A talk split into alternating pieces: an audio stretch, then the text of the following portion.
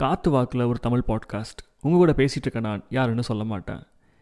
இவன் நம்மளை ஜட்ஜ் பண்ணிடுவான், அவன் நம்மளை இப்படி பின்னாடி பேசிடுவான் அப்படின்னு நினச்சிட்டு பயந்து பயந்து உங்கள் வாழ்க்கையை வாழாதீங்க. Ah first realise it is your life, ஓகேவா?